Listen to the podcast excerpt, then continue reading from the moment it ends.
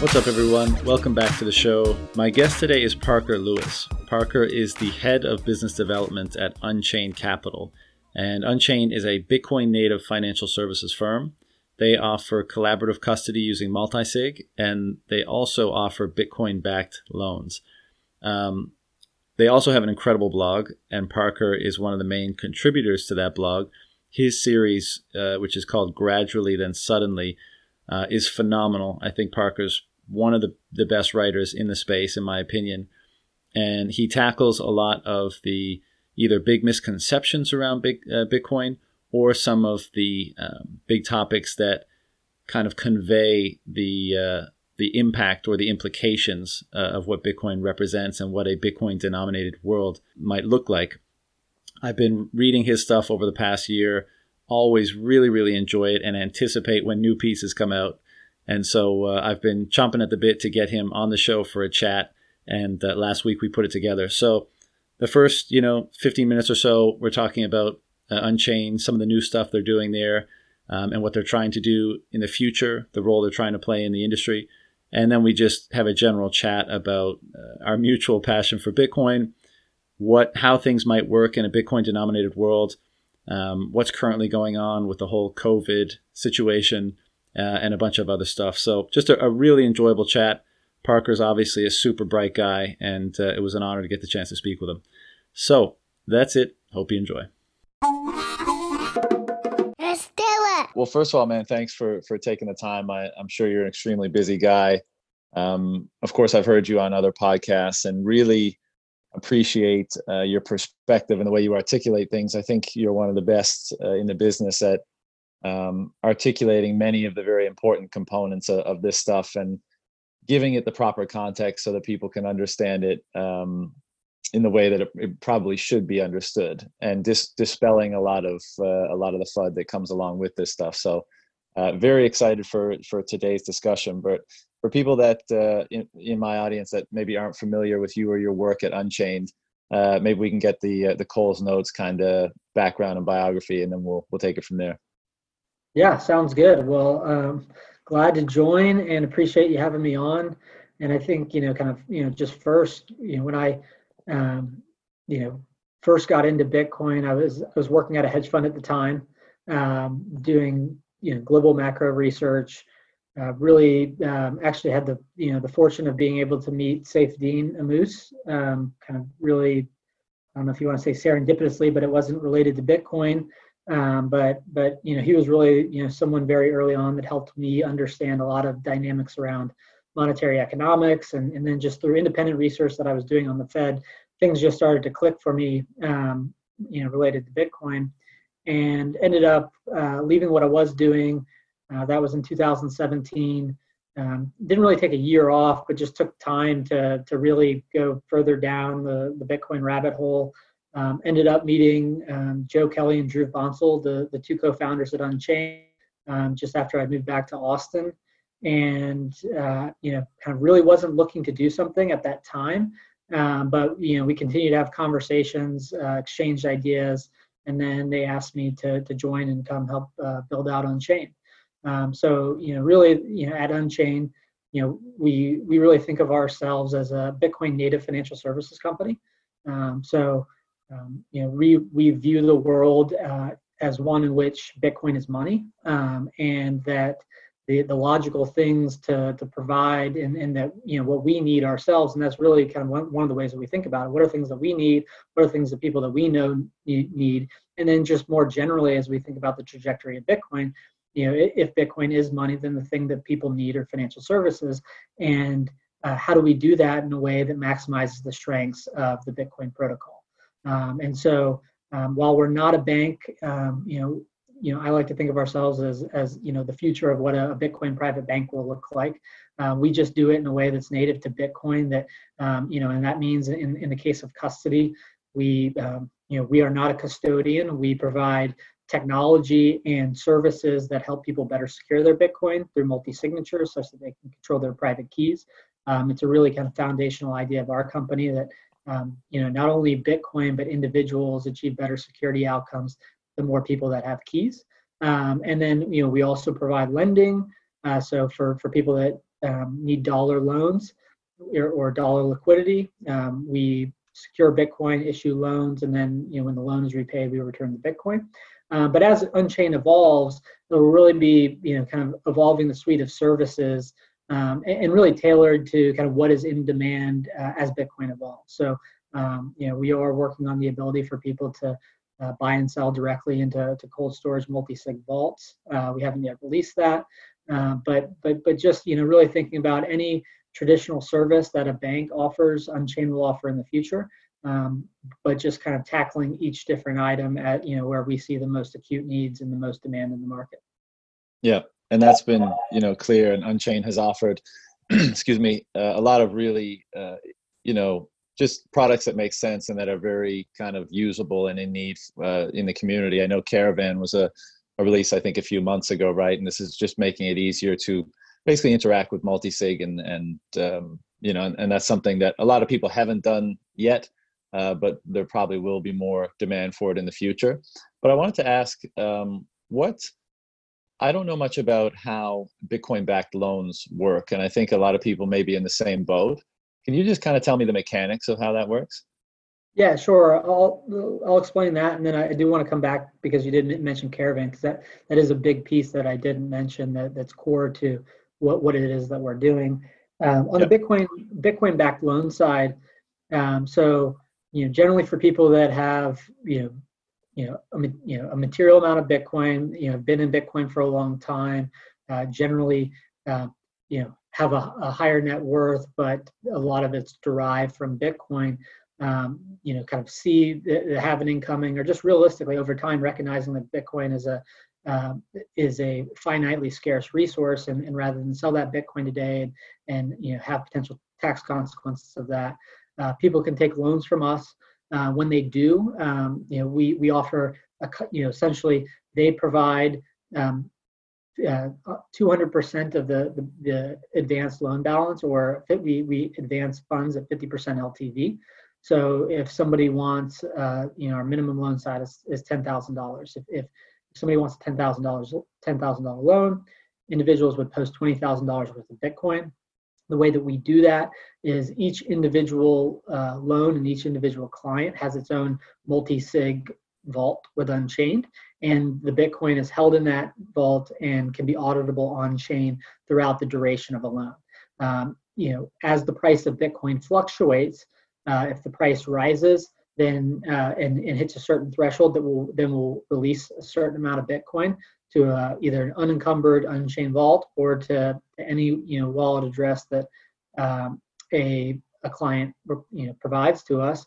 But then on the, the reverse side, if the price drops, uh, there's certain uh, collateral maintenance requirements. So um, say the, the you know a loan starts out with a ten thousand dollar loan and twenty thousand dollars worth of Bitcoin.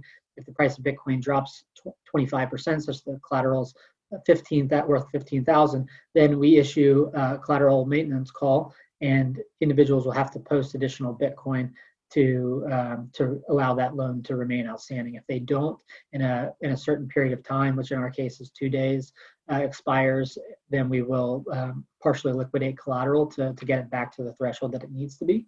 Um, but you know it's a very transparent process, and it, there are risks involved. Um, there you know um, with extreme volatility, you know, we can be placed in a position where we have to liquidate collateral. Uh, but really, it is tailored for people to, to use conservatively, um, to, to access dollars, preserve their Bitcoin, um, and kind of you know the the trade off of that is is the interest cost. But uh, but yeah, we we also in terms of the custody model, we do offer two two options. So if uh, and the one that we prefer our clients to use for those that are comfortable with self custody, which many of our clients are, uh, we offer an arrangement where um, it's a two of three multi-sig vault where the Bitcoin is held, collateral is never rehypothecated, um, and uh, the client actually gets to hold one of the keys. So not only can they validate on chain that there is Bitcoin in the address, but they can also validate that it is unique to them, or at least one of their keys is there. Um, Unchained controls the second key, and then we have a third-party partner control the third key. So, um, you know, we we ultimately are in control through our third party, uh, but we really take, um, in, in, in many ways, throughout everything that we do, measures to um, engineer around edge cases and reduce Unchained or minimize Unchained as a single point of failure as it relates to our interactions with clients. Yeah. And so how do you, how does Unchained, you know, uh, perform this basically? You know, how do you, how does Unchained make money uh, in offering these loans? Like how do they how do they provide this service? So um, you know, our, our loans bear interest. You know, again, and I would say somebody has the ability to go get a traditional traditional fiat mortgage at you know three or four percent. Um, they should do that over taking an unchained loan. Um, our our capital is is provided by you know private capital providers. So um, we we charge interest of 10 to 14 percent.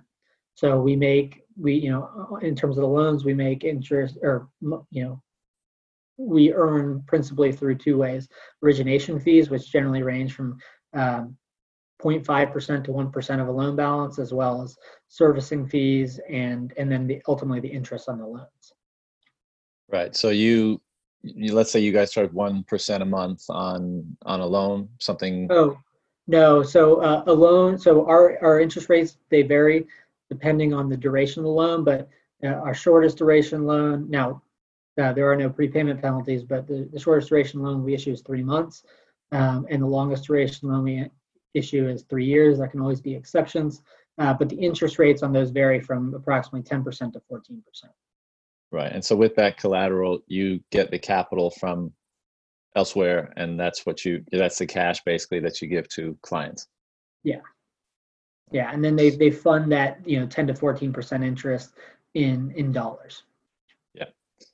Um, all right. I'll if you wanted to to touch on Caravan because uh, I got a bunch of other stuff for you, but I'll let you break yeah. into that for a sec if you'd like.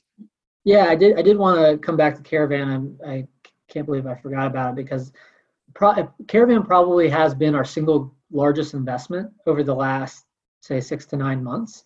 Um, and you know, care, you know, one as as a firm, we we recognize that there are privacy trade-offs to working with a company like Unchained. I think something else that you you brought up um, is that you know people are just starting to use and interact with multi-sig, at least at an individual level. I think you know uh, any institution that's providing custody on behalf of, of clients um, in, a, in a third party sense, you know, those institutions all generally use multi-sig. But in, in terms of an individual application, um, you know, realistically, up until the last 12, 18 months, many individuals weren't. And so we're, we really are in this phase of, you know, educating um, people on, you know, better ways to secure their Bitcoin, which I think is, you know, especially as the price of Bitcoin increases over time and it becomes a more material material percentage of people's wealth, the idea of holding a lot of Bitcoin on a single key becomes you know uh, scarier or presents greater risk.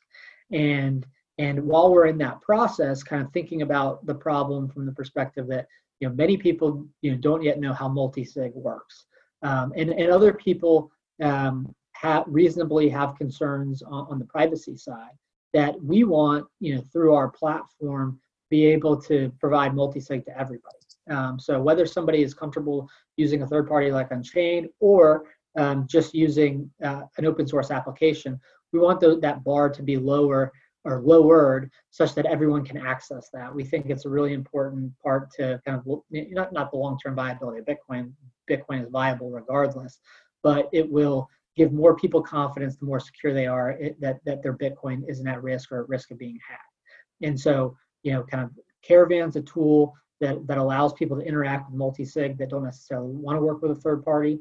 Um, again, the benefits of Unchained is that you know our, our clients can can control two out of three keys, so they're sovereign over their private keys, and they can move their Bitcoin without any any help from Unchained. And Caravan, you know, for for them provides an important tool for people that, that don't interact with Unchained, uh, people can just use Caravan. But for people that use Unchained, Caravan represents a way that if they ever want to spend money without you know accessing Unchained's private application or accessing anybody you know within Unchained or requiring any help, they can go completely external to us to to be able to facilitate that. So that that that that you know kind of has two-sided functions.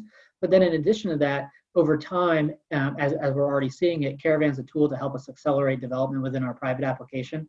Um, so that you know we want to get to a point where we're you know using the exact same libraries and Caravan within our private application. Um, and you know we also want it to be a tool to um, for other developers in the community as well as other companies to be able to leverage, but also to help drive multi-sig standards. I think that if there is a um, if there is you know, I don't want to say a risk to multi-sig, but I think one of the one of the drawbacks of multi-sig is that you know across different hardware providers um, and, and, even across different companies, um, multi-sig is still emerging in terms of its individual or client-facing application. And um, in order for us to achieve the, the level of security that we can through multi-sig, developing better standards is an important part of that. And so um, kind of in, in our world, Caravan, while people can kind of look at and say, well, you know, how does, how does um, Unchained make money off of Caravan? Realistically, it's a multifaceted asset for us. It's the asset on the private application. It's an asset for our clients within our private application.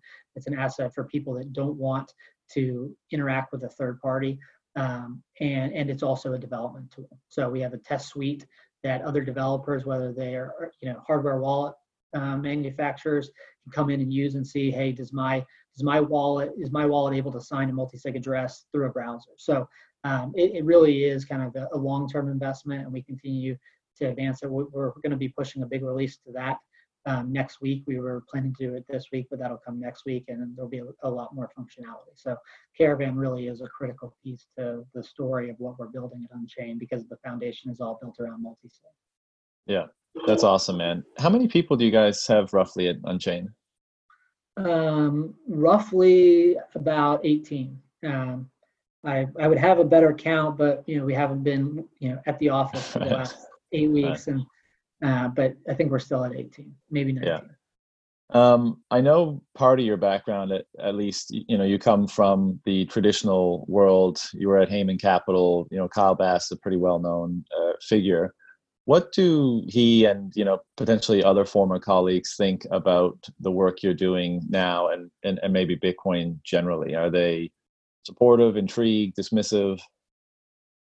I would say that it's hard to put a number on it, but I, I would say um, 80% intrigued, 20% dismissive, um, and that you know, you know, specifically, you know, you know, I've had a number of conversations with Kyle on Bitcoin. I think he's, you know, I, I, I am not yet sure whether or not he has any exposure to it, but um, I think you know, he, you know, he is someone who I, I would say is pretty um, reflective of a of a number of people that you know kind of look and operate in that world that is intrigued like understanding that there is value in you know you know if bitcoin were really i think this is the primary question that most people have and that you know certain people struggle with if bitcoin really has achieved finite scarcity that that is a very valuable um, that is a very valuable thing um, and then i think where um, you know some of that intrigue then kind of not necessarily gets shut down, but I think where there's a pause most frequently is the the regulatory environment. You know, I think there's a, a broad concern around you know the the traditional investment community. There's a there's a, there's a view that you know if Bitcoin is as successful as it can be, that you know the Fed or the Treasury or the government, military, whoever it may be, that they'll just shut it down. And uh, and you know, in my conversations with those type of people, and I really I wrote um, one of my articles on Bitcoin cannot be banned, um, kind of really thinking about that audience of people that kind of has that view to, to explain to them why um, why it's it, it's not necessarily irrational to or, or illogical to think about but when you when you parse through that type of thought process you you quickly recognize that um, the the asymmetry it's like you know bitcoin only gets banned if or I don't think it can be banned, but uh, the attempts only you know materially start if Bitcoin is you know probably an order of magnitude more valuable. Um, and you know the more that you understand the fundamentals about Bitcoin, the more you understand why even if they attempted to ban it, uh, it wouldn't work. But even then, if you came back and said, okay, well, would I rather have if I look at this and I believe that it's viable, that there's a that you know having a currency that with a fixed supply is of value um, and that uh, a Western government isn't going to really try to crack down on it until it's very apparent that it's a problem for their monopoly over money. Would you rather in a you know would you rather be exposed to that asymmetry if you had some baseline of knowledge, and or would you rather be in a position to not have that any of that asset that increased by an order of magnitude for the fear that you know your ability to use it may you know may be impaired?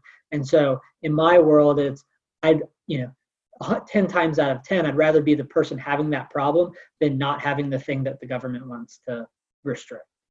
For sure and my one of my questions with these guys and obviously they're they're incredibly bright and informed and experienced um, but one of the things that i bump up against is that if you know bitcoin is for whatever reason not that interesting to you or maybe you haven't really just dug your teeth into it yet when you look out on the, the world today especially in light of the last couple months but certainly you know over the last number of years and you see the problems you see the cracks emerging you see the inherent unsustainability of it all what do these people uh, think is the end game if not um, something like bitcoin which represents you know effectively a, an alternative system? What what do they think is going to transpire? Because a lot of them are, are rightfully in my opinion bearish on on what's going on and and and they're accurately articulating the problems but what do they see in terms of a solution if not bitcoin? Yeah you know i, I think that there's probably two two different views that i've seen formed um, and it and one is you know people increasingly recognizing that you know kind of a combination of two two thought processes. None of this makes sense and this all ends badly. And then they don't carry that out to the to the logical conclusion and i think in in in certain ways it's because um, it's uncomfortable to think about that like you know people because you know the Fed is the Fed and the Treasury is the Treasury and the United States is the United States, they they can't really even take themselves to go through that thought process to say, could the dollar ever not be the dollar? Um, and that rather than go down that, you know, kind of path, you know, kind of logically or kind of consistently, it just kind of shuts down at that point. They they recognize that this doesn't work or that something's wrong and that something's going to end badly, but it never extends to a world where the dollar isn't the predominant currency in the world because that just is difficult to imagine or uncomfortable to think about. I think that the other view is you know someone who recognizes that and then logically says, you know, we'll probably go back to a gold standard, you know, rather than than go to Bitcoin and mm-hmm. and i have i've got i have two problems with that which is you know if it ever becomes apparent that there's a problem with fiat money which again it's like people look at the dollar and they look at venezuela and they don't they they, they view them as two entirely separate animals when the actual currency and what underpins the currency is identical you know yes there's a different central bank and a different government but at a root level, what underpins the currency, the operation in which it's created is identical to Venezuela. And it's just, they're just one person away. You know, people, you know, um, Milton Friedman was someone who, you know, get, gets a lot of praise, but then he was one of the original monetarists that said, okay, if we just put a little bit of money supply in, you know, this will be good. Um, well, then somebody comes along and puts in, you know, 1.8 trillion and then 600 billion and then, you know, another 1.8 trillion and then this time just in the last six weeks 2.4 trillion so it's like the, the actual operation is the same but there's a disconnect between recognizing that venezuela over here and what happened to their currency as if it can't happen to the dollar um, and so you know i think that you know if you take venezuela as an example you know if you ever get to a point where fiat currency is readily apparent that, that it doesn't have value you can't magically then take gold and say, okay, the, the this bar of gold is now, you know what, guys, we're going to set it at eight thousand dollars an ounce because you know that's the current what it's currently trading at or whatever it is, like assuming that the, the, the dollar falls apart. Um, because everyone looks at that and says, wait, what changed about the operation of creating dollars that I now am suddenly going to trust that? It's just it's just not a logical uh, place to end up. It's that if if the problem becomes apparent, the cat will be you know too far out of the bag to put it put it back in. And I think at this point probably isn't already is, and people just haven't figured it out. Um, and then and then the other thing I have the other problem that I have with kind of that that gold story is that where we got today is really a, like in my view the a manifestation of gold's failure as a monetary medium. Like we already had gold and then we got to this point and we got to this point because you know gold was you know you know in order to uh, you know you know maybe one way to think about it is you know in order to commercialize gold or to make it form to the economy that was emerging around it the technological solution to that was put gold in vaults and create you know uh, bank notes and ultimately reserve notes or dollars. Um, and, and and when you when you start to understand Bitcoin, then you start to understand that it's it's perfected the scarcity of gold, and it's essentially kind of combined all of the benefits of the digital dollar with all the benefits of the physical scarcity of gold into one. You know, it's not digital gold; it's the digital dollar and physical gold combined. And so when I think about Bitcoin vis-a-vis gold, you know, I really think about it. And again, it's easy for for someone like myself who's been sitting and staring at the problem, you know, for three years, three four years uninterrupted. Um, but that you know, in my view, Bitcoin is an order of magnitude better than gold. That's why you know its adoption rate relative to gold is you know is of civil you know similar degrees. Um, so I think that you know, but I also recognize and I think this is where you know many traditional institutional investors um, fall down, and very reasonably, is that you know, like I kind of think about you know a metaphor or analogy to like somebody staring at a blank canvas, and it's completely unintuitive, and then something just clicks for people and again it's different for every person uh, or maybe not different for every person but it can take many different variants that suddenly what you were you were staring at this you know knowing that you needed to understand it but it just you know it just didn't make sense.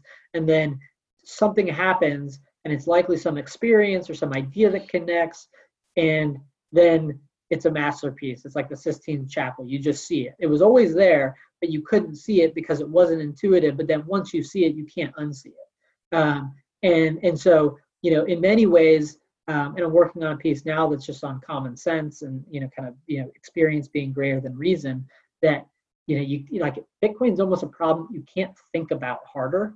It just has to make sense someday, and that probably only happens because you read something that made you think about something that you wouldn't have otherwise thought about, or you see something like you know the Fed create 2.4 trillion dollars, and you're like, okay, I get it. You know, 21 million 2.4 trillion you know so um, it's like i try not to um, you know beat up people too much that, that don't see it because i know that i was there myself. I spent two years looking at bitcoin before it clicked for me.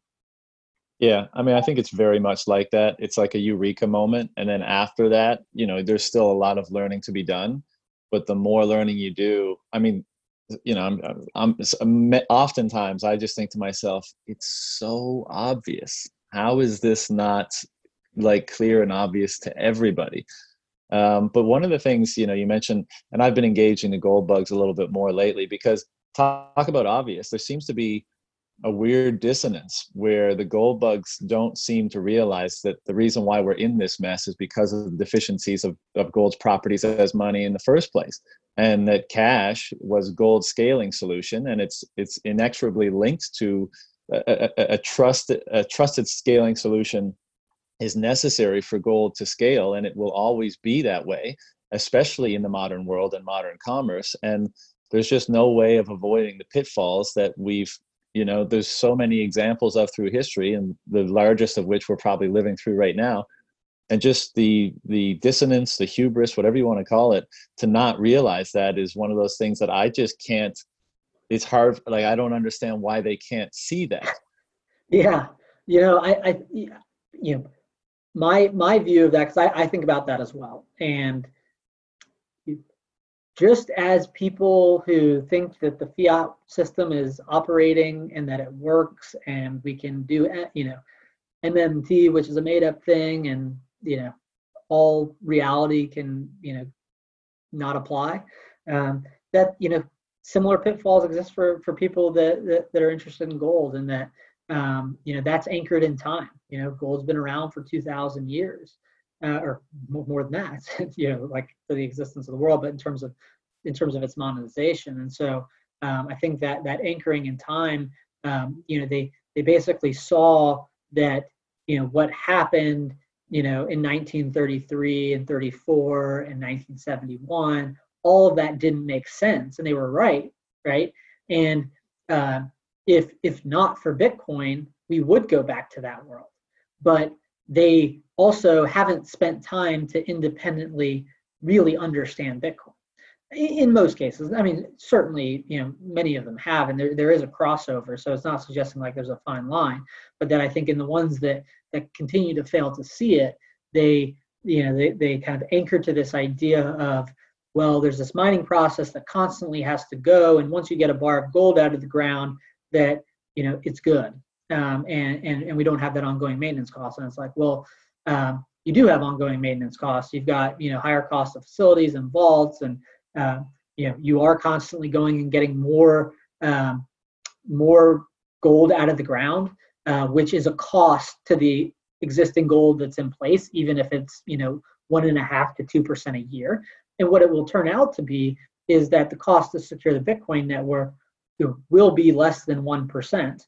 Uh, even when you get to a set steady state, and we're just talking about transaction fees, it's just what that we've seen over time the you know mining revenue share in terms of the overall Bitcoin economic system continues to go down and down, you know, on a percentage basis. And so I think we'll ultimately come around to that idea, but I do think that um, you know it, it starts at the idea because it is Bitcoin is so hard to to understand, and so much of what somebody who's spent you know years decades like understanding the issues in the fiat system and knowing that the solution was gold that's a very difficult um, thing to tell them that you know yes you were right that you know what happened you know was a problem and that gold was the better solution then but now there is this thing that's perfected on all the things that gold did. Um, yeah. and you need to understand how and why that is in order to then you know divorce from the idea that that, that we'll just go back to gold. But until you see kind of how and why bitcoin you know beats gold by an order of magnitude you just you just can't get there. And, for, and me myself i was somebody and i had the fortune of you know when i met Saif i was actually diligencing a gold company. And um, and and the guys who run it are incredibly knowledgeable both about gold and bitcoin um, and, and people that i learned a lot from but also through Saif I, that's really when i went through the process of learning monetary economics and i was somebody who looked at gold didn't understand it thought it was you know someone who would have referred to gold as a barbaric relic you know, if I ever need gold, I'd rather have guns and cows. Um, right. And then I figured out that I was like, no, well, the reason why gold or more kind of generally money exists is to uh, allow civilization to, to, to coordinate peacefully. And that if we do have a good form of money, then we won't need the guns type of an idea. Um, and so I was someone that latched on to gold and I started buying some gold because I hadn't yet got Bitcoin. And then I was I was stuck in this world where I kind of understood Bitcoin, but I understood gold and I was seeing like how you know kind of was there some way that gold, you know Bitcoin would sit on top of gold and be like the digital piece of it, and then it just clicked for me one day where I was like, no, it's Bitcoin has that same inherent scarcity. It doesn't need gold, um, and and so I kind of you know went from zero to gold to Bitcoin in you know in 60 seconds you know where there was practically like probably like you know three months or six months where I was hung up on gold. But uh, um, I, you know, I think it's just if, if, if you if you started from scratch, you probably more logically go that path. Um, but if you've been anchored to gold for years, you know, it, you know, it's a similar challenge than if you're, you know, wed to the fiat system and think that it's, you know, smooth sailing and well functioning. Yeah, I, I totally agree. And, you know, on that point, man, monetary history and understanding um, the nature, complexity, and implications of money is, I just find once you realize what it represents, it's such a compelling kind of field or subject matter for for study because it's it it innervates everything. I mean, it it literally is the determining factor on the type of world that we uh, that we live in collectively, and um, it's such a rich pursuit. And I think, you know, the gold bugs. Um, I think they, they have kind of truncated that that understanding, and they've kind of taken a, a, sliver of it and focused on that, and, and left out the the larger picture. But on the flip side, I can almost you know I can relate, or I, I am a little bit more um, gentle on them sometimes because, and I think Saif's book really brought this home for a lot of people the idea of absolute scarcity, um, and it, it it is a bit of a chasm to cross for people to to realize that one that's something that can even exist uh, and it can exist in the digital world. I mean so many people are just completely averse to the the the notion that something can be scarce in in the digital world. You know the gold bugs always refer to the fact that um, you know gold is corporeal. You can feel it. You can touch it. It's there. It's you know not going anywhere and to to cross that uh, bridge to realizing that scarcity has been established in the digital realm digital, digital realm it's it will likely continue to persist and that that's the nature of that scarcity is absolute. You know i can i can get that that's a, a big pill to swallow and takes a bit of time to to digest.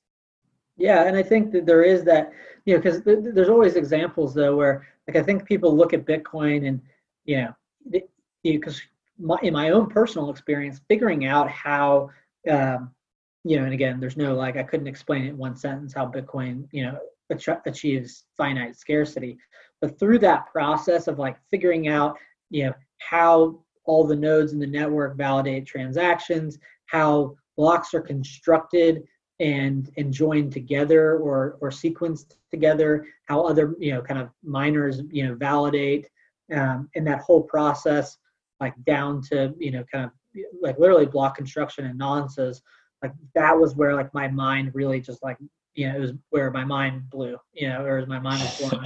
Um, where i was like holy shit like i get it like that's crazy. Um, but you know i think that from from the outside looking in without having that you know kind of knowledge base that there's this idea that you have this you know network running and that just like any data center, like a data center could go down and be disrupted. Uh, and so they, they, they think of it as something that's kind of like constantly on a loop, and anything that's constantly on a loop can be shut down. Um, versus a bar of gold that there's permanence to it, you know, where you know it's static in the world. Um, it doesn't mean that its utility is, but that it, that it still exists there as an object. And so, um, you know, the more that they understand about, you know, not only how decentralized Bitcoin is today, but then also just that it, you know, by its very nature becomes, you know, as Bitcoin expands by an order of magnitude, whether it's adoption or value or however you want to look at it, there's more nodes in the network. It's like basically becoming more and more redundant constantly that, that there really is permanence to that. Um, and that it's not just, you know, a, a, you know, server farm that could go down somewhere. Um, or they look at keys and they say, oh, well, you know, keys can be lost. It's like just something digital. This gold bar, like you could, um, you know you can't destroy it but you know they're they're looking in a world where the whole gold monetary system already evolved you know and that's one of the other things that people struggle with with bitcoin it's like i see bitcoin i'm like I get it it's going to be perfectly stable in about 10 years uh, but about six people six, six billion people between now and then need to adopt it before that's going to happen or maybe 2 billion or 3 billion. Um, but i already see that end game and so you know i understand the volatility and why it is and how to manage it. Um, but in that world there's so many things that haven't been built in bitcoin that like once bitcoin is worth a trillion dollars in total we're going to have a lot more capital and a lot more companies building things for bitcoin. Um, and if we take gold we go back to the role that at some point there was a piece of ore in the ground. There were no coins. There were no well manufactured coins. There were no banks that had bank vaults. That all of those things evolved as people recognized the value of gold and figured out how to optimize um, it as money. Like they had to take the the ore and convert it into a monetary medium, and that's the same thing in Bitcoin. Like think of Bitcoin as the ore, and now we're building the monetary system on top of it, or at least the rails to be able to move it around and to transact in it. Um, and so, you know, I think it's it's some kind of like I don't want to say it's not fair. It's unrealistic to not to not think that way about Bitcoin. To not say, okay, you know, if I give you that there's digital scarcity here, and that that's actually been achieved, regardless of how mind blowing that is, it still can't be transacted easily or there's you know 10 minute transactions. It's like have a little imagination. You know, mm-hmm. the hard problem was solved. Now we have to go commercialize it. Like what other technology has not gone from uh, clunky to you know seamless and ubiquitous? Um, and and you know one one example that I use for people that are in the gold world, it's like you know they they, they view like Bitcoin keys, uh, you know that can be lost. Like like you know early in the days where people had gold, there were gold you know ships that sunk that had gold on it, and you're never getting that gold back. You know, so like yes, the gold exists in in in the world, but you don't have access to it, and it's no longer a utility to you. It's like if my Bitcoin key gets lost, there's still Bitcoin in the world, but I just can't get access to it. It's like a gold bar that's soaked to the depths of, you know, sunk to the depths of the ocean. It's no different. And what we're in the process of doing now is, especially through multi-sig in, in various different ways. And again, this is a this is a you know ruthless trial and error. And people, you know, like we go from the world of Mount Gox and people quote lost their Bitcoin to a world where people then figure out, oh, we need to be self-custodying our Bitcoin. So they move to single keys, and then and then people say, oh shit, my Bitcoin's worth a lot more uh, I there's some risks related to these single keys. I need to start, you know, storing them in multi-sig. And so we're really in this stage onboarding people onto Bitcoin and figuring out how to secure it so that it does have that permanence. But those are all just in, in the natural progression of the evolution. So. 100% and that you know the fact that it can be lost is more of a feature not a bug just in that it makes it way easier it makes it way less confiscatable. You know gold even if it's not you know centrally stored you know for for security reasons let's say it's just in your home or whatever i mean if somebody wants to run up on you i mean it's just a matter of force uh, versus you know bitcoin has a, a far deeper uh, security model because of that reason yes it's a double-edged sword it does mean it can be your access to it can be lost but it dramatically increases your ability to defend and that's a whole part of the the narrative around it yeah, and I think that's the that's also an idea that that people probably don't appreciate. It's the idea that if not for that, you know, permanence of loss, we wouldn't have digital scarcity. Um, that, you know, you know, again, the whole piece of value of digital scarcity is I can send some, I can send Bitcoin to somebody else, and there, and, and once it's gone, and once the network confirms it, there's no taking it back. Or if I have a Bitcoin stored on a key, and that that key is lost now somebody may find the key in the future and be able to access it but if it's destroyed um, and it doesn't literally exist anywhere in the world no no one's getting that bitcoin um, that that that is uh, a feature not a bug and that we wouldn't have digital scarcity if not for that that underpins the idea of digital scarcity um, that you can't you know recover you know an email from a server that's you know on you know G- Gmail server. It's just the Bitcoin you know only exists and and and it's controlled by single keys. And if those keys do, are not held, nobody in the world can get it. And, and if you didn't previously make a copy, you know that that that's on you, not on the network. The, the network will get stronger because it learns from those you know situations. Um, you know, people learn from Mt. Gox. They don't hold their, you know, people still do hold Bitcoin on, you know, Coinbase of the world, um, which may be good for you know someone that's just starting out. But but people learn from each you know each mistake. You know, Bitcoin's a living, breathing organism, um, and you know you know in trial and error and just in time and experience we you know we figure out how to optimize for um, issues that you know kind of cause problems you know three four five six years ago. Yeah. This is the last point about gold and it's i'm going to use it as a segue into kind of how things look in a bitcoin denominated world. But you know it is something that a lot of gold bugs and even kind of you know well-known macro uh, guys say a lot. And the gold bugs will say you know um, well on the one hand gold is valuable because it's scarce. On the other hand but we don't want we don't want absolute scarcity because that little bit of supply elasticities allows us to you know normalize prices and um, it's it's it's a it's a weird argument that doesn't you know really um, low for me.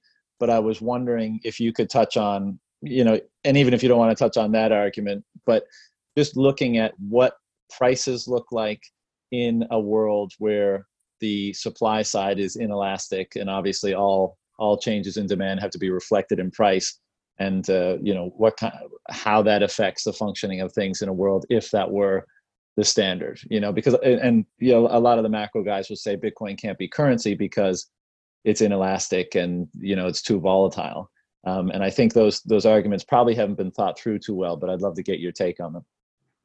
Yeah so i think that at least i mean i don't know the the idea that um because because if you argue that you know a small amount of inflation is good um it's like what is what is the actual principle that you are arguing on arguing on? And you you're basically making a, a you're taking a position that is some source the person who's mining the gold or creating the money um, has a role to play in setting prices in real economic you know kind of in terms of the real economy and real economic activity and that once you figure out that you know the role of money it's you know kind of like the concept of price is something you know and i think you brought it up before and i think it you know the whole idea of money and the, the concept of how price evolved you know hayek talks about it as you know you know, you know not of deliberate design but that you know if it were that it would be viewed as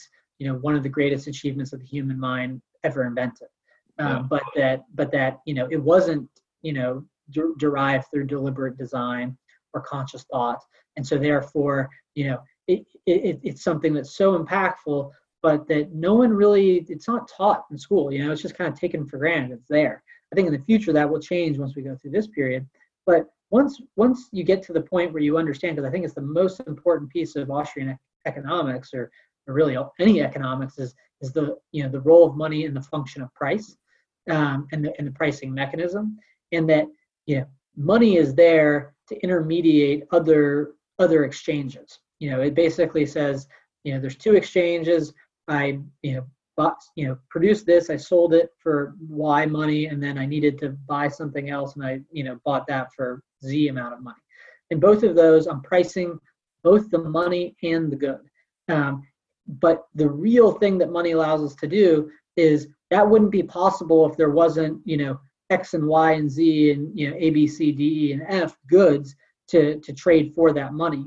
And so, um, really, what we're learning through price and, the, and the, the really valuable piece of information is the relative value of all other goods. It's not the amount of money that is meaningful, and it's not the, the value necessarily of money that, that we want to know. We want to learn how many cars does it take to, to build a house? You know, how many apples do I need to sell to buy a car? um, and and that money being the intermediary all that all that happens if some outside force is creating money is is introducing a variable that is unnecessary to that equation um, and so um, you know if you're if you're taking the position that a small amount of inflation is good to quote normalize um, pricing it I think it fails to understand what price actually is. There is no price, right? There's prices ever changing. It's really exchange ratios between hundreds of millions of different goods, you know, buying between billions of people in different locations that have different preferences. So when when price is quote changing, it's because people are are, are through money are expressing you know what they value any outside manipulation just comes to distort that that inherent level of activity. Um, and then on the side of kind of low levels of inflation, it's like, well, how do you choose what the right amount is? You know, like why not? If, if 1.5% is good, why not two? You're not really making a fundamental argument. You're just kind of creating an explanation for the way things are, in, in, in my view. And then really for those people that think that Bitcoin is too volatile, uh, to be a currency. I think again that's one of those places where um, you know I don't want to be insulting, but you know it's it's again you know a level of you know lacking imagination to say okay like forget that Bitcoin is volatile. Determine in your own view whether you think finite scarcity has been achieved in Bitcoin. Develop a view as to whether you think it's uh, technically, practically, socially possible that there are only ever going to be 21 million Bitcoin. And if you can get there, then one, you're not going to have the view that Bitcoin's too volatile. But even if you do, you'll recognize the value in it. And you'll say, okay, if I if I recognize that a small number of people have figured out that this secret, maybe the world's greatest secret that there's this resource that's finitely scarce and you can you know take that property of scarcity and transmit it over the internet. Um, that they will then see okay there's only 2% of people that have this thing and there's 98% of people that, that don't. And that you know the way that people figure out about bitcoin is when its price starts to rise uh, because because the people that have figured it out at a fundamental level are accumulating it and more and more people are constantly doing that because knowledge is distributing over time and exponentially that you if you have a fixed supply and there's an order of magnitude of adoption which naturally there will be if only 2% of people have it and you understand why that you know nature of scarcity is valuable that you can't have anything but volatility. Like volatility is price discovery. If if you know 2% of people were valuing something one day and then you know the next you know over a, a year 20% of people are valuing it well the, the, the new people may be you know ascribing different value to the old people. They may have different amounts of wealth. Um, and so the price of bitcoin has to readjust. It can't just naturally get on a fine line um, you know where where everyone suddenly agrees. Um, but what happens over time is there's an adoption wave. Bitcoin rises by order or uh, by an order of orders of magnitude. People, many of the people that were buying it don't yet understand it, and then many of the same people sell it. But again, if if adoption increases by an order of magnitude, if only 10% or 20% of people figure it out, then your holder base is actually doubled, tripled, quadrupled. Um, so you don't need you know you know many people that got you know sucked in to actually figure it out to create you know a, a, more stable base or a base at higher levels and that's where like when i see the volatility to me it's kind of become rhythmic like it's explained in, in, in how bitcoin is adopted um, but then but then also you know people that have that view that bitcoin's too volatile they just have to recognize you know economic reality. If i hold bitcoin and i recognize that it has a fixed supply and nobody can create more of it and it's not held by many people and more people are going to adopt it all while i can spend my dollars that the fed has printed 2.4 created 2.4 trillion of and that will surely devalue so long as i can continue to use my dollars and spend my dollars i'm going to continue to do that and as people as more and more people have bitcoin as the as the density of the bitcoin holding population increases it's you know again it's not going to happen all at once but you know increasingly you're going to start to see people pop up like the first part wanting to accept Bitcoin at a at a shop is figuring out why you should be holding it and saving it. Um, mm-hmm. So the problem is many people want to be paid in Bitcoin. Not many people want to pay Bitcoin, right? because they can pay a depreciating asset and save an appreciating asset. So it's like on the one hand, volatility is natural. On the other hand, once you figure it out, you you don't want to spend your Bitcoin. That's perfectly that's a perfectly natural and logical position to take um, kind of given the other monetary mediums that you have to your availability. Yeah, I mean, I just see it as being keeping the price signal as pu- I see absolute scarcity or, or finite scarcity being a mechanism that, that keeps the price signal pure and far from being uh, detrimental to a monetary system. That's kind of the holy grail of a money in in a, being able to preserve a pure price signal, because we see time and time again how distortions of the price signal create a lot of different problems. Yes, in gold, it's relatively mild, but I would still say if you analyzed it closely, you'd probably be able to, uh, you know, determine or reveal that that ultimately is uh, a drawback. And then, you know, as you mentioned in today's world, and this is one of the things I wanted to talk to you about, is um, what's being done to our money now you know people are hearing these words trillions being thrown around all the debt that's that's uh, governments are taking on and you know i think they're they're starting to realize that okay you know we'll have to pay this back at some point or you know how can the government afford to send us all a check? You know these questions are starting to seep in. I don't think people appreciate how the price signal is being uh, manipulated uh, and you know maybe even destroyed or you know being uh, a lot of the price signal is taking a lot of abuse.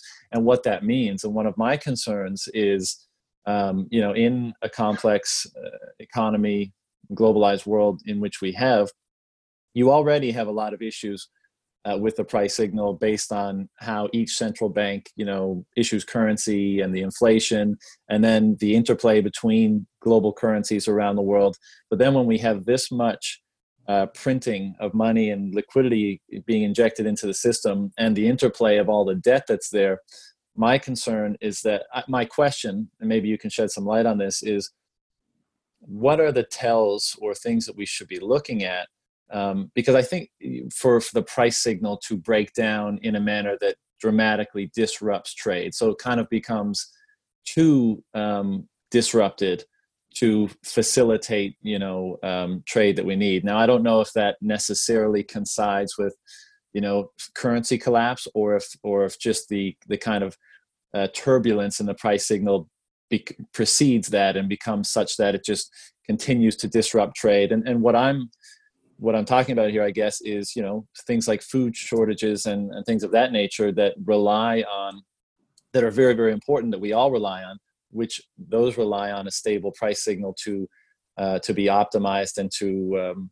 you know to provide us the things that we need. So what, what's your kind of take on what's happening now and how it's distorting and the negative effects it's having on the price signal? Well, I, so I, I think that the um, you know, the, the, first thing that I kind of recognize is that, you know, again, that idea that, you know, if we look at the price of oil or, or, or the price of gal, you know, the national average of the price of gasoline, realistically, you know, every gas station, not every gas station, but most gas stations have a different price, you know, for um, for gallon gasoline, um, and that there really is no there, there is no single price of gas. There's no there's no single price of anything. You know, banana at a store, you know, next door to me versus five miles away is going to be different. Um, but that you know, kind of the function in aggregate is allowing all those people that are you know directly facilitating trade to you know manage their own supply chains and manage their own business models and their own cost structures. Um, and that that you know, it's not necessarily like what, you know, with the Fed creating 2.4 trillion in the last six weeks or six, seven weeks, it's that you have to recognize that since like that this problem goes back decades and that the you know it really accelerated in the financial crisis in 2008 but that you know the the transmission of the manipulation of pricing mechanisms generally is affected through the credit system. So people, one of the questions that many people have is like, you know, Fed created, you know, Fed quintupled the size of its balance sheet following the um, following the great financial crisis. And you know, why didn't we see inflation go, you know, why didn't we see prices go up 5x? Um, and, and the reality is, is because the way that price is typically communicated through our you know fiat monetary system through the allocation of credit through the credit system.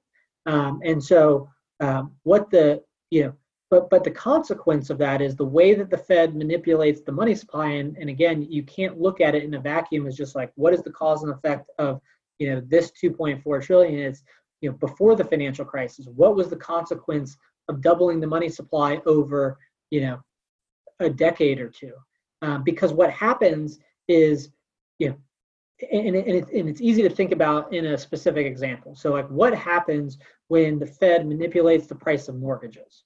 Again, you know, during the financial crisis, we had a housing problem um, and, and a housing crisis, and the Fed, you know, effectively went and bought 17% of all mortgages. They bought 1.7 trillion in, in mortgage-backed securities um, which hold the mortgages, which are actually owed by you know consumers and businesses all, all over the country.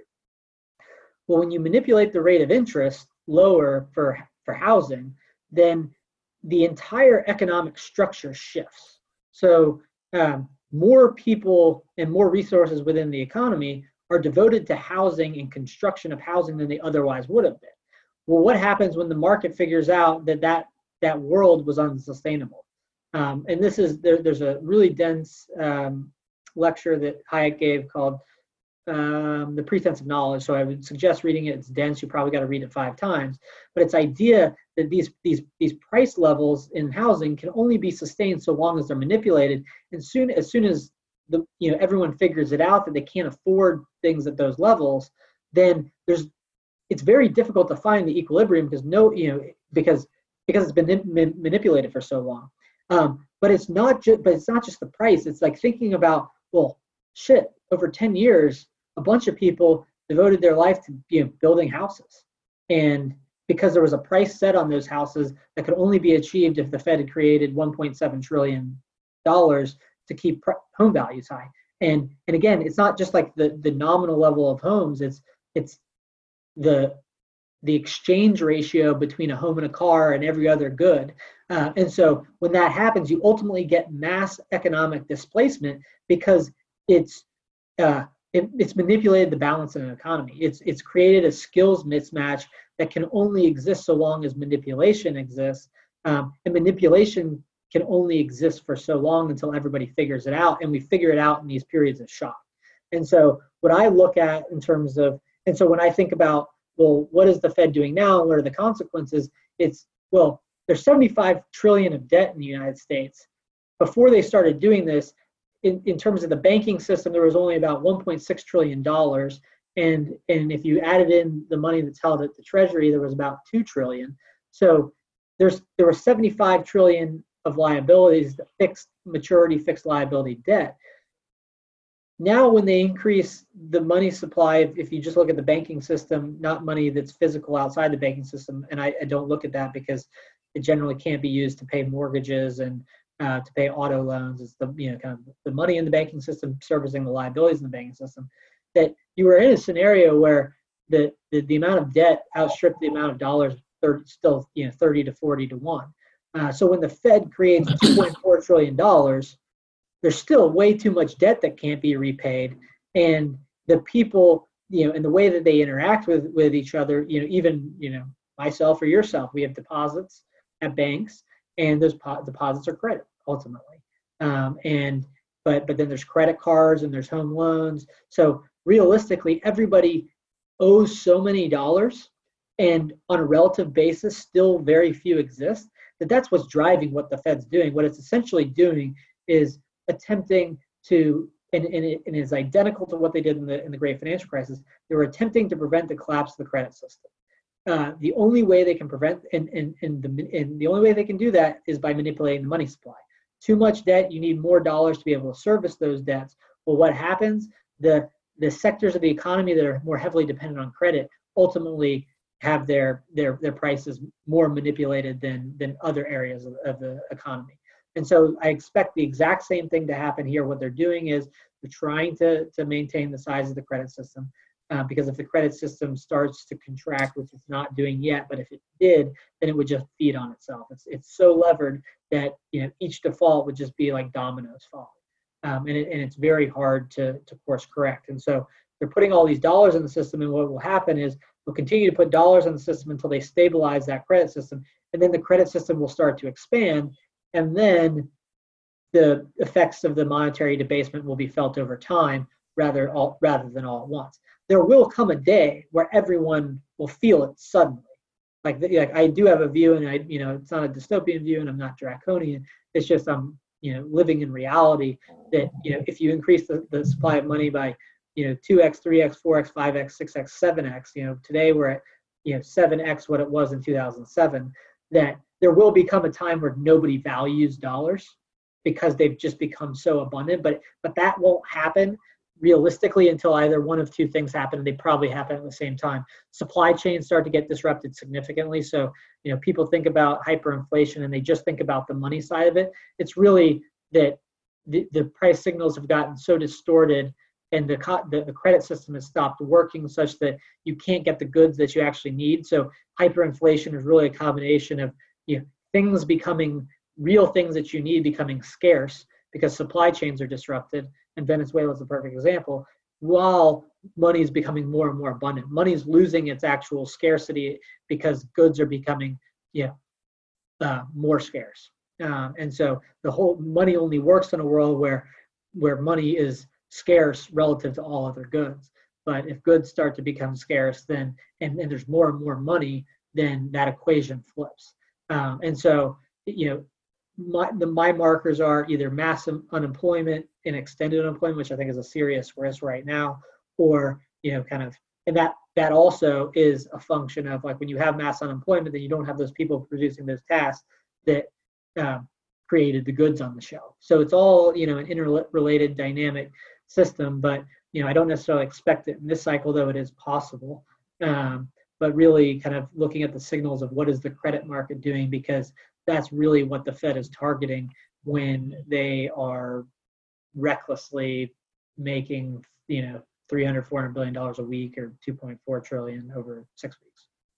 Yeah, I, have heard you touch on this before. You know, because we we often ask ourselves or each other in this uh, Bitcoin space, you know, what what's driving uh, fiat currency to to have any value? You know, what's what's propping it up effectively? And you usually the the reason given is well legal tender laws people are you know by force quote unquote uh, required to use it in the payment of taxes and, and that kind of thing and of course there's you know the coercion that goes on around the world the petrodollar being an example where you know the might of uh, the us military in that case can go around and say price oil in our currency because you know basically they go around trying to drum up artificial demand uh, for the currency. And those are kind of the more obvious ones. But I've heard you articulate that this massive debt machine that that's uh, you know kind of rolling along um, aside us is is also requires it also generates a lot of demand for for the money and that kind of allows it to persist maybe longer than you might think and i think that's pretty much what you just touched on there um, and I think we're all kind of wondering at what point that breaks down. And as you said, you know, you, it'll create those increasing disruptions in the function of money as it relates to pricing goods and services in a supply chain. And there will be a breaking point at some point there. And, you know, it'll probably be a domino sort of effect from there. Am I understanding that correctly? Yeah. And so I think it happens, you know, and I think you cannot uh, divorce this discussion from Bitcoin because it's a dynamic equation. Like when I talk about the world or the, U.S. financial system being highly levered, it is in aggregate, but certain people aren't. And you know, I think those people that say, you know, the government gives money its value, or you know, they, they can create demand for dollars, right? They can tell me I have to pay my taxes in dollars, but they can't make me demand dollars. If I'm, you know, 60 years old and I've got a bunch of Bitcoin saved and you know I'm not earning like I'm only paying taxes so long as I'm earning. But if I'm not earning, you know, if I if I, if I just decide I'm not going to earn, then I don't have to demand taxes for dollars. No one can, you know, the, the, the government and specifically the central bank, it can only dictate the supply of the currency. Like it, it should be very intuitive to somebody that um, like you can't dictate to me what I what value I put on a dollar. I literally go out in the world and price my dollars every single day. I decide to buy certain goods over others, um, and I, you know, decide not to buy certain goods because they're priced certain ways. And so when people get, you know, kind of lost in the weeds and say, oh, well, you know, the petrodollar, and they, you know, the government made them do that. They made them, or they, they reached an agreement. You know, I don't know if there was a gun to a sheik's head, but um, they made an agreement to do that. But they still didn't dictate the price of oil in dollars right? They didn't still they still didn't say, okay, you know, the, the, the you know the do- dollar price of oil it ha- needs to be fixed at, at fifty dollars. Like we see what the market's done to oil, right? Like mm-hmm. you know, obviously there's some technical things, but yeah, oil and the dollar value of oil are, are are subject to supply and demand economics, just like anything else. And so I think that you know, as it relates to like really that event of like when people stop valuing the dollar, it's it's when sufficient people get over to Bitcoin such that there's a universe of people that no longer need dollars in, in the same meaningful way that they did before. Know, again, only 2% of people have Bitcoin today. And, you know, if you're just thinking about the United States, like say, and that, that number is probably a little bit higher in the United States, but in terms of any material exposure to Bitcoin, it's probably not more than 2%. Uh, you still need dollars. You know, like even if you don't have dollar denominated debts, you still need dollars to go buy the you know goods and services you need. But once you start saving in Bitcoin, the, the Bitcoin world is, is, is just very naturally less like it's still wed to the dollar. Like people that are speculating in Bitcoin still have dollars, they still need dollars. So it, you know it's not divorced from that. But the more people that come into that orbit and the greater the density of people that have Bitcoin, the less people actually will need to interact with dollars. Um, and so I think that it happens basically twofold. One, as a function of the Fed, like if we go back in a series of time, before the financial crisis, there was about 52 trillion of debt, and there was only about 350 billion dollars in the system. So each dollar was levered 150 to one. Then through the financial crisis and through QE one, two, and three, the the U.S. or sorry, the Fed created 3.6 trillion dollars. Essentially, what that has is a function of, of making dollars less scarce relative to credit, but it also only works if it causes credit expansion. So, you know, the Fed created 3.6 trillion dollars, essentially delevered the financial system by putting, you know, debt stays the same, more dollars exist. Um, but then the credit system starts to grow as intended. That's that's by design. That's what QE is. Um, and now today we lived in a world where there was 75 trillion debt. So debt's expanded from 52 trillion to 75 trillion today. Um, and the, the Fed, again, if it understood what it was doing, it wouldn't have taken dollars out of the system because it would have recognized that it was still very levered. Uh, they just would have left the money supply the same. Um, but now when they you know increase the money supply again, they'll probably get to a point where their balance sheets like you know eight to ten trillion dollars, which means that they'll have to have added six to eight trillion. Uh, each time that happens, the amount of actual dollars relative to debt becomes less scarce and there are more people that have more dollars that aren't leveraged again because like you can look at this in aggregates and say oh that shit each dollar in the us financial system today is levered you know 17 to 1 like again before the fed doubled the money supply in the bank and the treasury it was 35 to 1 uh, and so it, it really happens as a function of that recognizing that the system is still very levered. It's much less levered or at least in the sense that there are way more dollars relative to the debts. But then if you look at the cross sections within that economy, there's many people that aren't indebted and that, that aren't over levered. And they're sitting there looking at the world and saying, this doesn't make any sense. It ends badly. And then there's this thing over here, Bitcoin, that has a fixed supply and it can't be manipulated. And so, you know, p- people, you know, one thing that people need to recognize is that each time a dollar for Bitcoin is traded, the exact same amount of dollars exists and the exact same number of Bitcoin exists at least when it when it's traded on the secondary market or when it, you know Bitcoin's used to buy any good service. And so all that's happening is collectively the market is setting you know the preference for Bitcoin over dollars. And so in that way you could say you know the dollar is already hyperinflating as it relates to Bitcoin, but purchasing power for goods and services is still holding.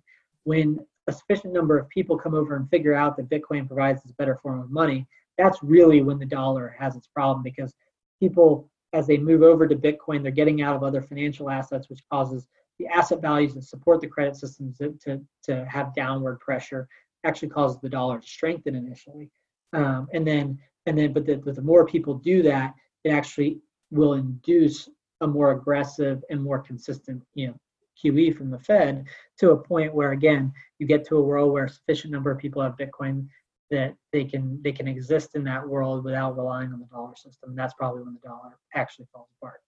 Yeah, and that would make one think that there's going to be substantial politic- politicization of Bitcoin because some people within the existing system will recognize what you just articulated.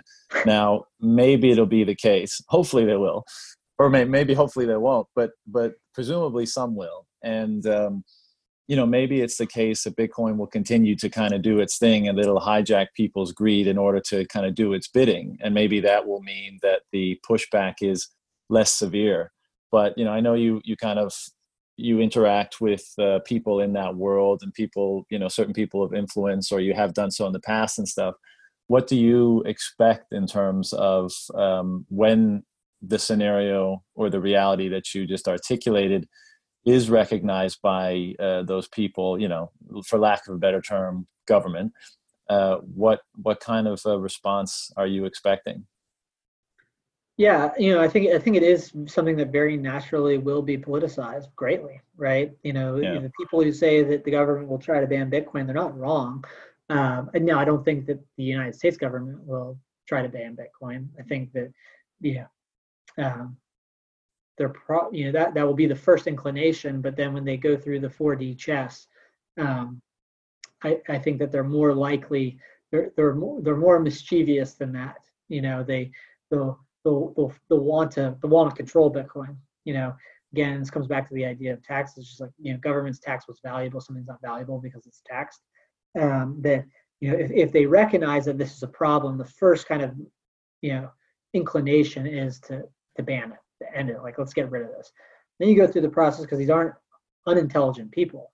Um, they say, "Am I really going to be successful in banning it, or do I just you know add fuel to the fire?" Um, and wouldn't it be better to co-opt it and control it than um, than ban it? Mm. Uh, now they won't be able to do that, but like that'll be the the schemer's thought process, I think.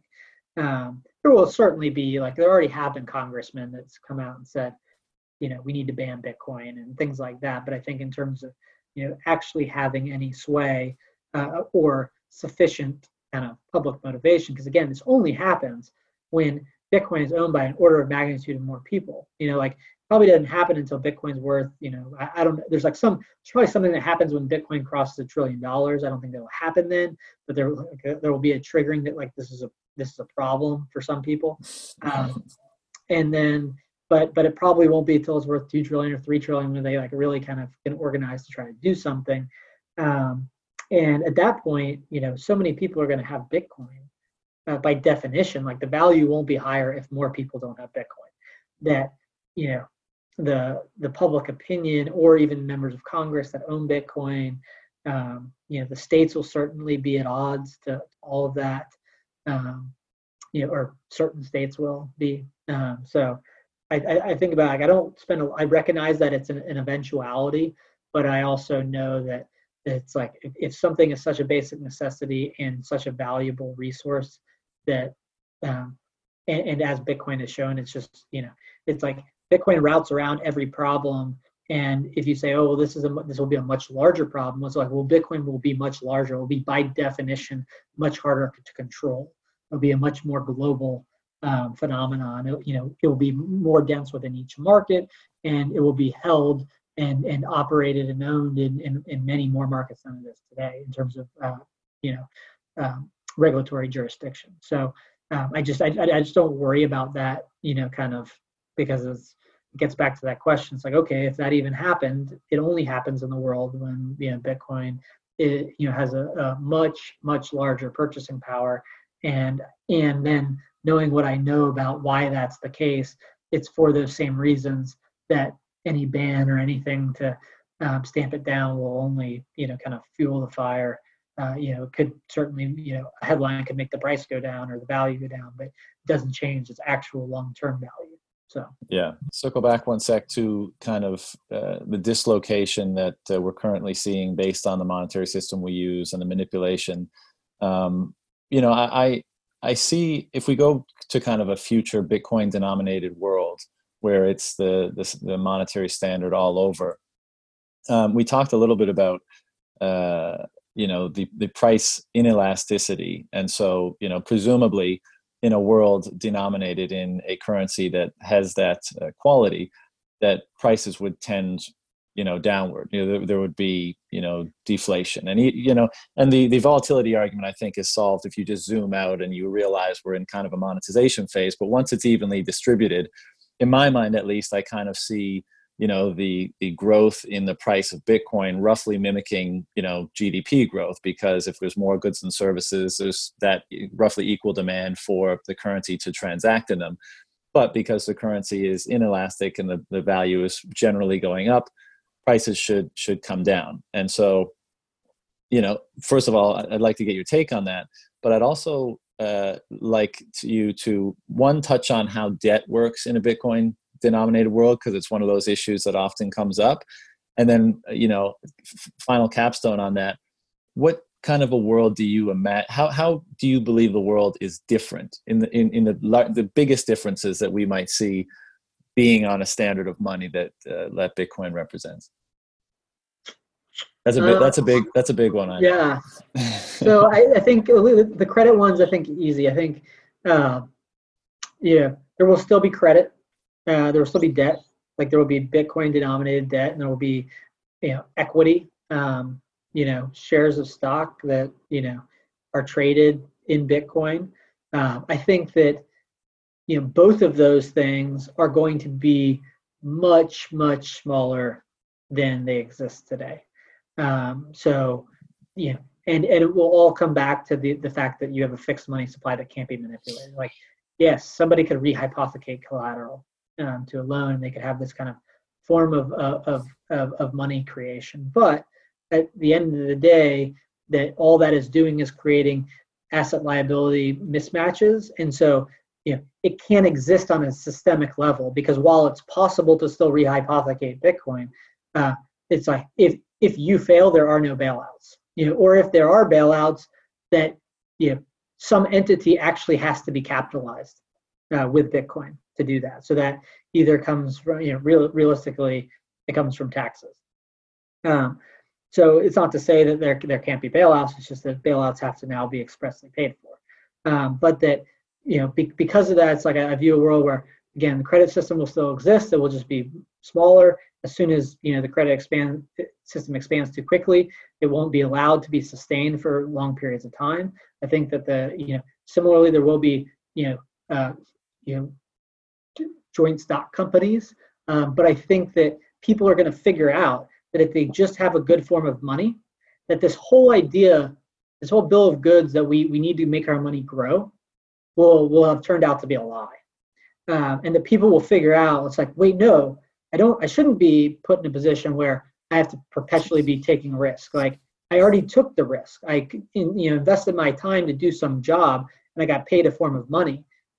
I can take that money and take risk and be paid kind of a fair market value for it, but I shouldn't have to in order to pay for my life and my retirement type world. So I think that there's something very kind of perverse about kind of this this mindset that as soon as you make money, you're supposed to go invest it in somebody else's company.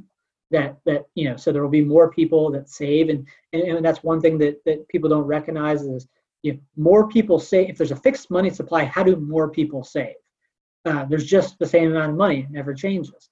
Uh, and the reality is that if more people were saving, that everyone would have a smaller share of the money supply.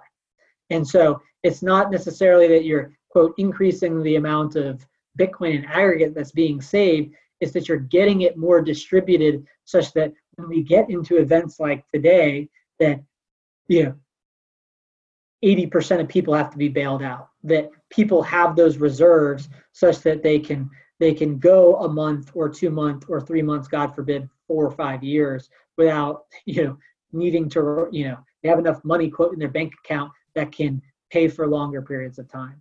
Um, and so i think that it's a it's a definancialized world um, it's a world where there still is credit, there still are stocks and bonds, but that you know it's a much smaller system because people do figure that exact thing out. That you know in a world with a fixed money supply, uh, the the purchasing power of Bitcoin will increase over time, but it will be likely unnoticeable, you know, from day to day, uh, or even from month to month. You know, know, and, and it may even be so slow that you know you don't even recognize it over years, but it will essentially track the increase in productivity. And I kind of have a visualization that's like if you just have you know kind of a flat line that's the 21 million Bitcoin, and you imagine a city growing up, kind of you know just being you using that same 21 million, that you know everyone's doing more jobs and there's more things. Um, the money is becoming more valuable, but it's also being more effective for the holders of the currency. They're being delivered more goods for that. And that works for everybody. In that environment, the person that's producing the thing that's getting the money is getting something, and the person that has the money that's getting a good is getting something. It's just allowing for more effective coordination. And so you'll essentially have uh, you you know you probably won't have business cycles. You will have periods of you know greater growth and lower growth. And, and, there's no there's also no definition. Like people say that bitcoin's deflationary. It's only deflationary as so long as capital is being accumulated. And that's what people need to figure out. It's like so you're telling me that deflation could or if this is your position not yours but like the people who argue that deflation is bad you're telling me that if capital is being accumulated which would in the bitcoin world be what would drive inflation or sorry deflation that that that is somehow a bad scenario for everybody. How is it a bad scenario for anybody? the money has a greater purchasing power. You know, somebody is willfully doing some job to, to, to build some capital and form some piece of capital that delivers a good that someone that with the money is demanding. So everyone in, in the economy that's looking around and they say, okay, I need to get some of that money. I need to produce something of value in order to be able to get the money from the people that have it so that I can then go buy things that I want. That the, that, that, that deflationary world, again, only exists if it's working. It only exists if there's a successful state where capital is being accumulated. Because by its definition, Bitcoin is neutral.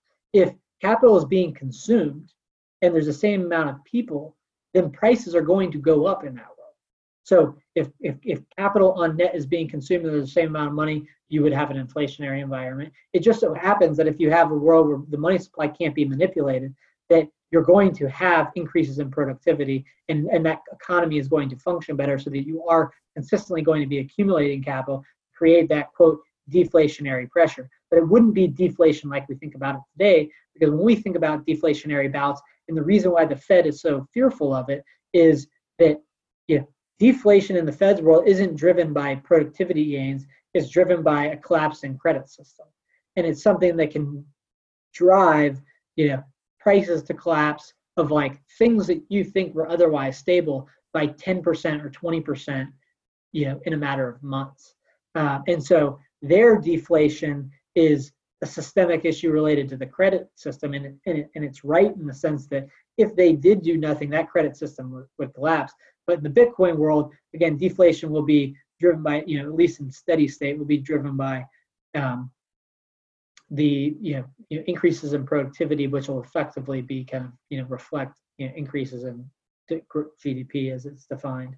Um, so you know it's, it's very difficult to know what that future world looks like because preferences have been manipulated for so long via the current form of money that we're going to have to go through a, a period of time and probably a difficult period of time. Like I don't think that there's any way that the, the, the dollar can destabilize or the, the US credit system can collapse without some like serious repercussions to all of our lives.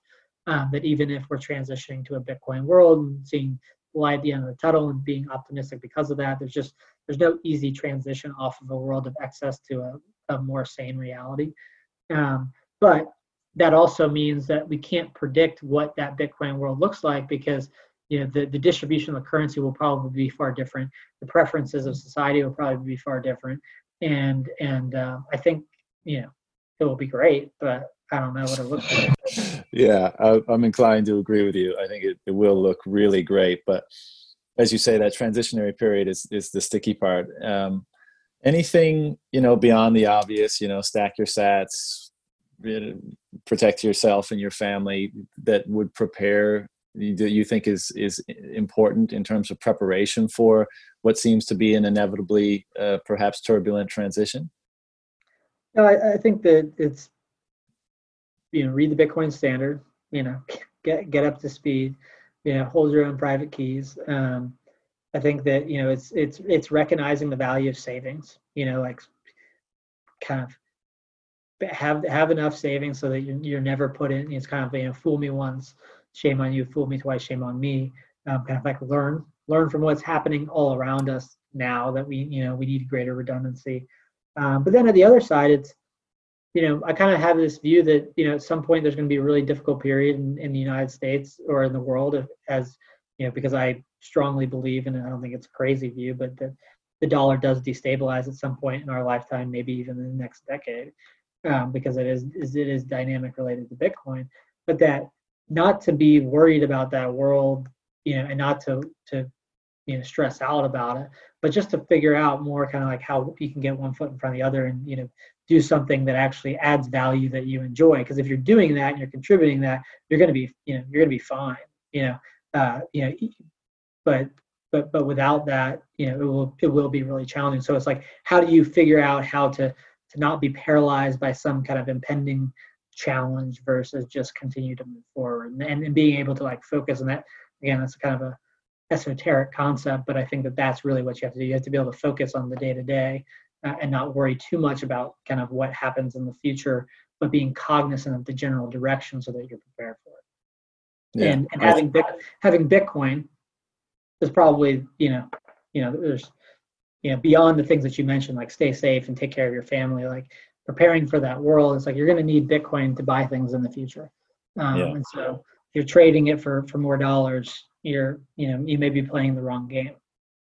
Totally agree. I think that's that's very well put because i think we all question and and in light of the last couple months it's really brought to the forefront it's probably shifted the timeline forward in terms of how many of us thought this was all going to play out and it's caused us to think oh man this this you know this could unravel maybe sooner than we might have thought. Um, and what's the best approach to take? And you know like like you said i think it's it's important not to be consumed by the fear of of what may transpire and focus on things that you enjoy where you can uniquely provide value which you can also uh, you know gain value and, and enhance your your own situation and uh, you know be cognizant be prepared and take necessary precautions but you know i'm i'm always in that like i don't want to invite the big you know tumultuous like world is going to hell sort of thing by over you know by preparing overly for it. So I think we we had to f- strike that balance of engaging in the solution while we simultaneously, uh, you know, prepare for uh, what what we see coming on the horizon on the negative side of things. Yeah, it's like you, yeah, you, you have to have faith in people. And one of those things that makes me so optimistic is, because again, I don't look at if the world goes into some sort of depression, I don't view it as a zombie apocalypse it's a lot of people having to you know struggle you know and it's not this isn't for, for you know prescriptive because i also think about myself it's impossible for me to envision myself and you know kind of what, does it actually look like? How does it actually impact me? You know it's, it's kind of it's unknowable. Um, and, and and you know being aware of it is one thing being rendered you know kind of paralyzed because you are in fear of it is unproductive. Um, and so you know when you when you think about the idea and one of the things again that makes me so optimistic is you look at something like bitcoin and it's just somebody had that idea and then a lot of people contributed to it very early on that made it go from you know nothing to something um, and that type of ingenuity i think you know one of the best things about it is it will it will ultimately again, I think it will ultimately lead to a more balanced economy. I think you know it's like if you if you look at the if you look at any fallout from this dollar calamity, it's that you know connect the dots that there is something related to it, um, you know, as it relates to the increase in the money supply and the manipulation. That there is some connection to that. That that, that a lot of the imbalance exists because of the, you know there's a cause and effect there and that in a Bitcoin world with a fixed money supply, um, that there will be the ability for, or not the ability, but there will be a natural course that will cause the money to be more balancedly, you know, more distributed in a more balanced way, and that what that ultimately means is that you're going to have more people contributing to the kind of melting pot of ideas, contributing to the economy, you know, expressing their preferences, and that that future will be you know, by definition, because of that, you know, kind of more valuable and, and, and you know, more positive. And so it's kind of like we have to get to that pain point in order to get on the other side of it. You know, so that that's uh, one of the other ways that I think about it. It's like until that moment comes, where you know we're you know we got to go through withdrawal. You know, whenever you know the, the the drug addict you know isn't actually living until they go through the withdrawal. You know, type of an idea. And I think I, I view it similarly with yeah there is going to be some some you know consequences or you know there are we're already seeing the consequences and it likely does get worse but you know that's the natural part of healing so i don't yeah stress out about it I, I totally agree and i think we have to be grateful you know to use the analogy we i think we do have to kind of we will go through a withdrawal and then we'll get better and i think i can't imagine a world in which bitcoin didn't exist because there would be I mean, what do you do? I mean, the, the, the, withdrawal kills you in that kind of a world. And, yeah, that's um, Venezuela. You know, yeah, and, Venezuela will not die. You know, but it's like saying that's what happens when you like. It, and I think, and I think about it not like just pointing or picking on Venezuela, but it is that if there weren't other monies that existed that were that continued to operate, Venezuela would be even in worse shape. right? Yeah. Like there wouldn't be the ability to coordinate economic activity to get humanitarian aid there, whatever it may be, that it would be definitionally worse. And that's how I think about Bitcoin. If, if say the, the dollar went, every other fiat currency goes. Um, it's it's the last to fall, even if it's you know kind of creating money more rec- you know kind of recklessly.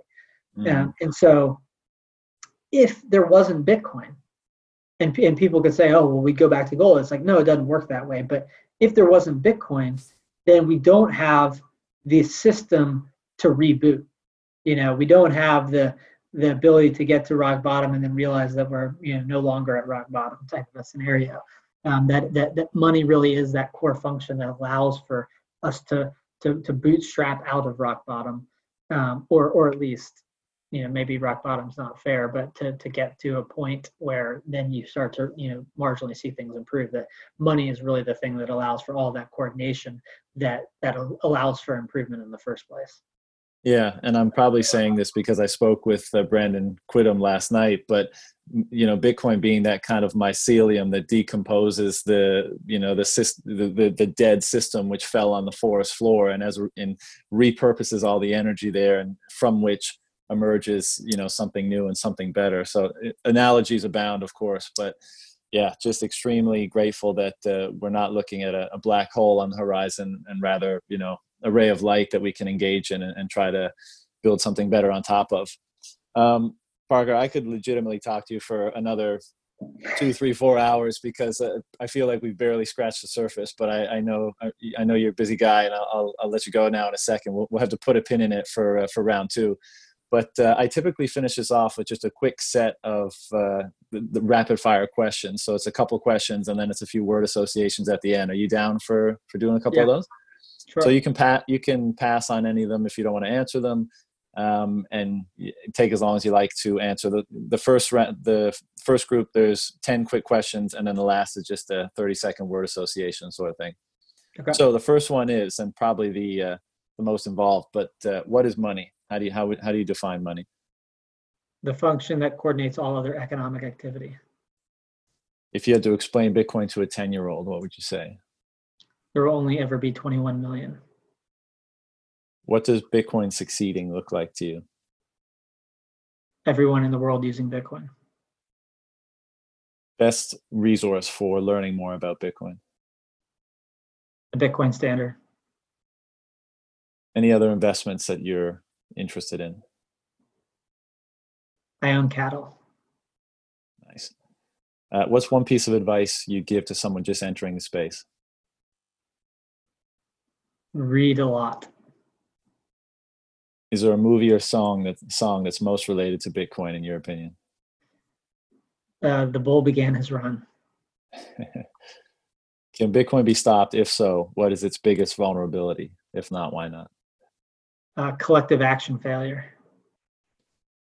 What is something about Bitcoin you don't understand very well uh, and you'd like to spend more time on studying? Pass. I misheard the question, so I can't answer it.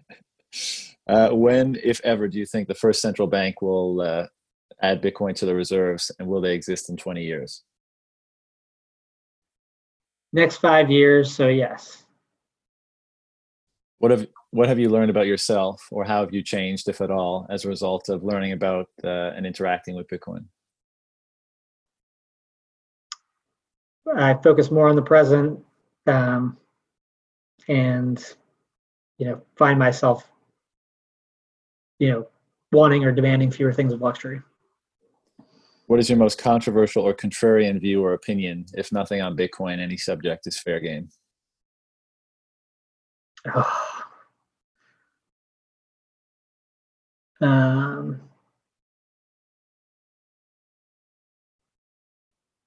pass Ballpark estimate of Bitcoin's price in five years.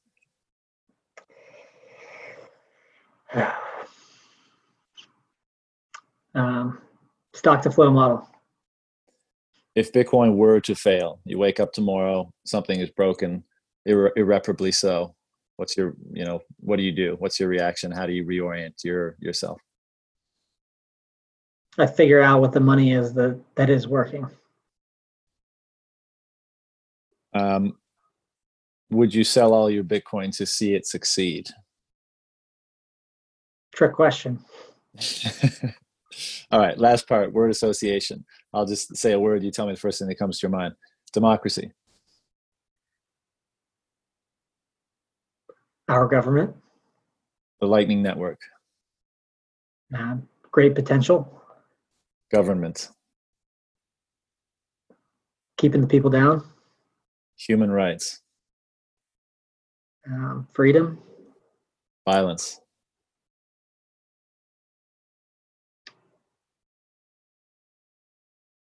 Mm-hmm. In some ways, human nature. Trump. President. Ego. Natural. FOMO. Human psychology. Wealth. Not needing things. Privacy. Uh, critical. Hate speech. Doesn't exist. Gold. The best form of money before Bitcoin existed. Guns. A right. Revolution. Uh, natural to the human condition. Socialism. The devil. Family. Uh, the most important. Inequality. Um, human creation. Hell.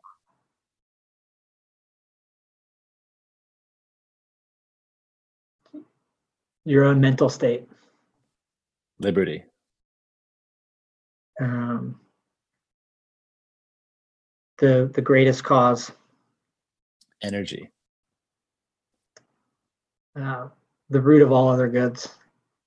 And Bitcoin. Future of money.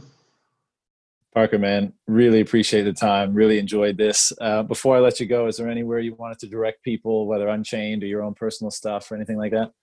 Uh, you can check out my series gradually and suddenly if you got questions on you know various different topics. I try to you know hammer home a single topic that's either you know something that people don't understand a lot about Bitcoin or just a, a fundamental view. Uh, Phenomenal series out. for sure. Yeah, check us out at unchained-capital.com. Um, if you need multi-sig vaults or you know if you need loans, just check us out. Check out Caravan. Um, yeah, but uh, we're we're easy to find on Twitter. I am as well. DMs open. Um, shoot me questions. Um, and yeah, look forward to look forward to the future. Well, man, I really appreciate the time and the work uh, in your writing and the work that you guys are doing at Unchained. I think it's uh, a huge contribution to the space. So keep it up, and uh, I look forward to connecting again in the future. All right, awesome, John. Really appreciate it, and look forward to coming back on sometime.